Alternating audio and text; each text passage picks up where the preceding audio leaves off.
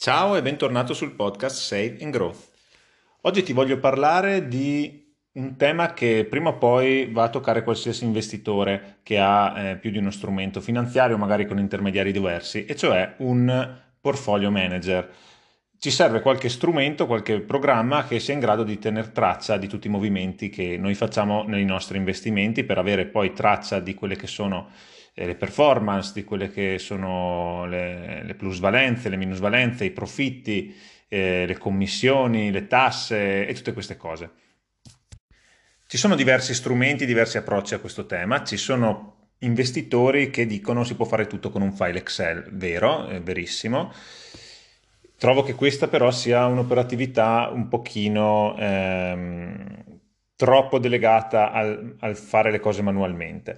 In realtà anche Excel si può configurare per avere una dinamicità e prendere direttamente i dati dal mercato, del valore delle nostre quote e così via, però non lo so, io con Excel non, non, non, lo so, non mi sono mai trovato eccessivamente bene per questo tipo di cose, per altre cose è una bomba Excel, però per tenere traccia del portafoglio preferisco fare con altri strumenti. Ci ho provato anche con Google Sheet. Con Google Sheet la funzione Google Finance è bellissima e poi ci sono anche altre funzioni che permettono di reperire i dati da parte di altri siti internet e, e anche lì mh, mm, va bene per tenerne traccia, però anche lì non, non lo so, non, non, non, è nelle mie corde, non me lo sono visto proprio calzare a pennello per me perché la cosa importante naturalmente è che sia funzionale a quelle che sono le nostre esigenze, il portfolio manager eh, deve essere costruito un po' attorno a noi, quindi magari quello che piace a me come portfolio manager a voi non piace, però lo potete sapere solamente provandolo e provandone più di uno. Se, no, se vi fermate a usarne uno solo eh, e vi va benissimo subito il primo colpo, bene, fortunati, però non sapete cos'altro c'è fuori che magari può fare più al caso vostro.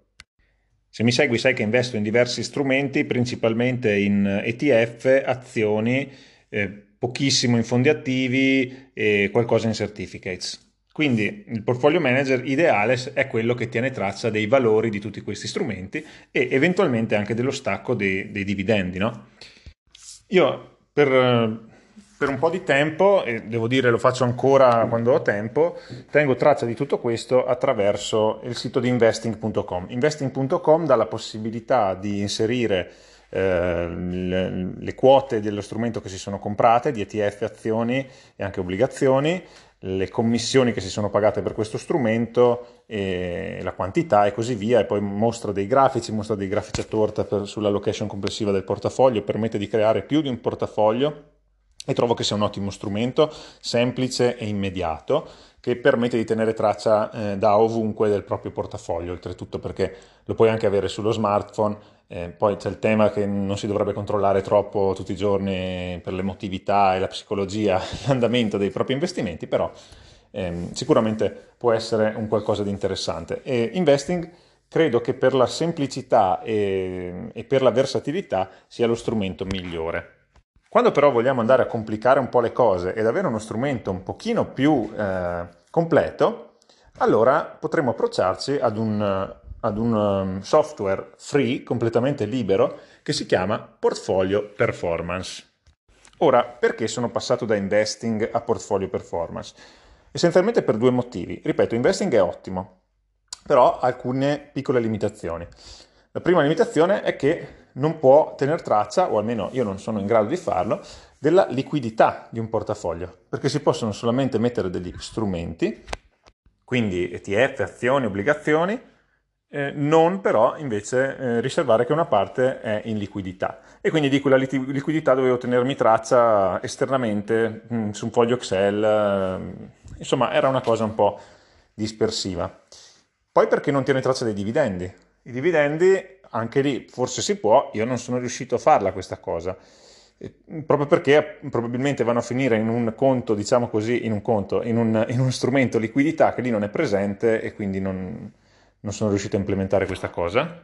E ultimo, direi che questo è un po' più un dettaglio, però anche questa è una cosa, eh, riguardo ai certificates, perché anche i certificates eh, non, non, non sono indicati su su Investing che ti permette di inserire nel portafoglio solo gli strumenti che tu trovi sul loro sito e quindi anche quello era un pezzo di portafoglio che che mi mancava. Volevo avere una visione più a 360 gradi e allora ecco che ho trovato questa, eh, questo strumento Portfolio Performance.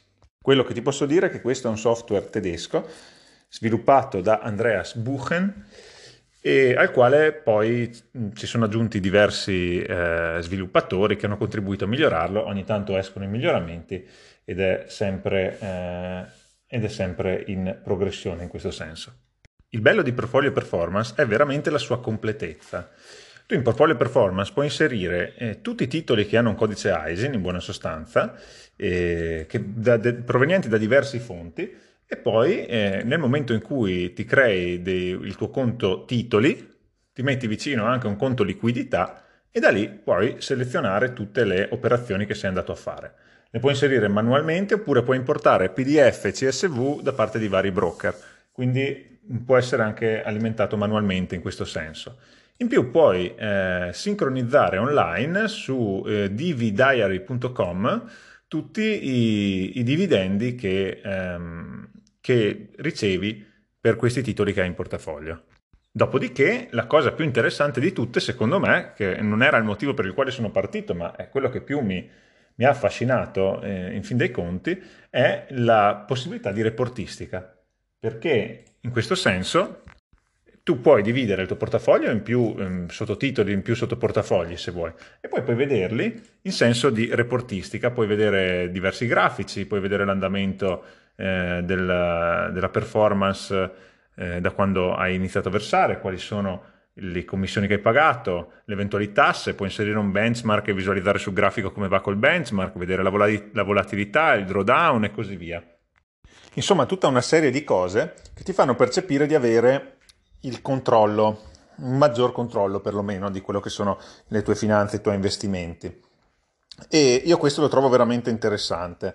Eh, pensa che alcuni titoli che ho, alcuni fondi attivi che ho, che eh, sono intermediati dalla banca, hanno il suo codice ISIN, ma non riesco a reperire la quotazione online. Sicuramente è un mio limite perché eh, io credo che se fossi capace di smanettare un po' di più riuscirei a fare anche quello, ma attualmente non ci riesco e mi viene quasi da venderli per il semplice fatto di poterli vedere in portfolio performance e avere quindi un maggior controllo. Ovviamente non lo farò, non è che si prendono le decisioni così di pancia, però per farvi capire quanto la reportistica sia, sia importante.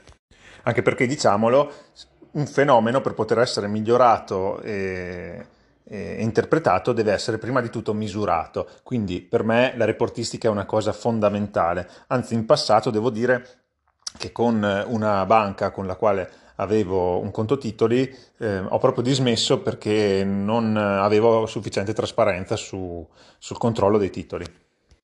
Ecco, io potrei andare avanti a raccontarti di portfolio performance e di raccontarti quante altre belle cose può fare, come per esempio ehm, le, di dividere per tassonomie tutte le asset class, quindi decidere eh, di vedere la tua esposizione geografica su, su, su, una parte del mondo rispetto ad un'altra, le tassonomie MCI, il tipo di security, quindi se si tratta di ETF piuttosto che di bond, di, di stock di, e avanti così, insomma ci sono veramente tante altre possibilità di personalizzazione eh, però io credo che sia abbastanza inutile continuare a parlarne perché è una di quelle cose che vanno viste. Il podcast può trasmettere l'idea, dopodiché eh, è un qualcosa che dovete vedere. A tal proposito, ehm, io ti consiglio di andare sul sito di Portfolio Performance e scaricarlo e provare a smanettarci un po'. Magari prima guardati un video su YouTube, ce ne sono diversi video che fanno vedere eh, come si crea un portafoglio in Portfolio Performance eh, non lanciarti magari subito a inserire tutto, fai qualche prova e vedi se può fare il caso tuo. Io te lo consiglio fortemente, tu provalo e poi fammi sapere com'è andata. A proposito di questo, sto cercando di riattivare quella famosa mail Save and Growth che sto cercando di, di fare su Google, eh, ancora senza successo. Ti farò sapere quando, ehm, quando sarà attiva. Nel frattempo, vota il podcast, votalo su Apple Podcast eh, iTunes, quindi, che ho visto che si può votare, e lascia una bella recensione. Ci sentiamo alla prossima. Ciao ciao.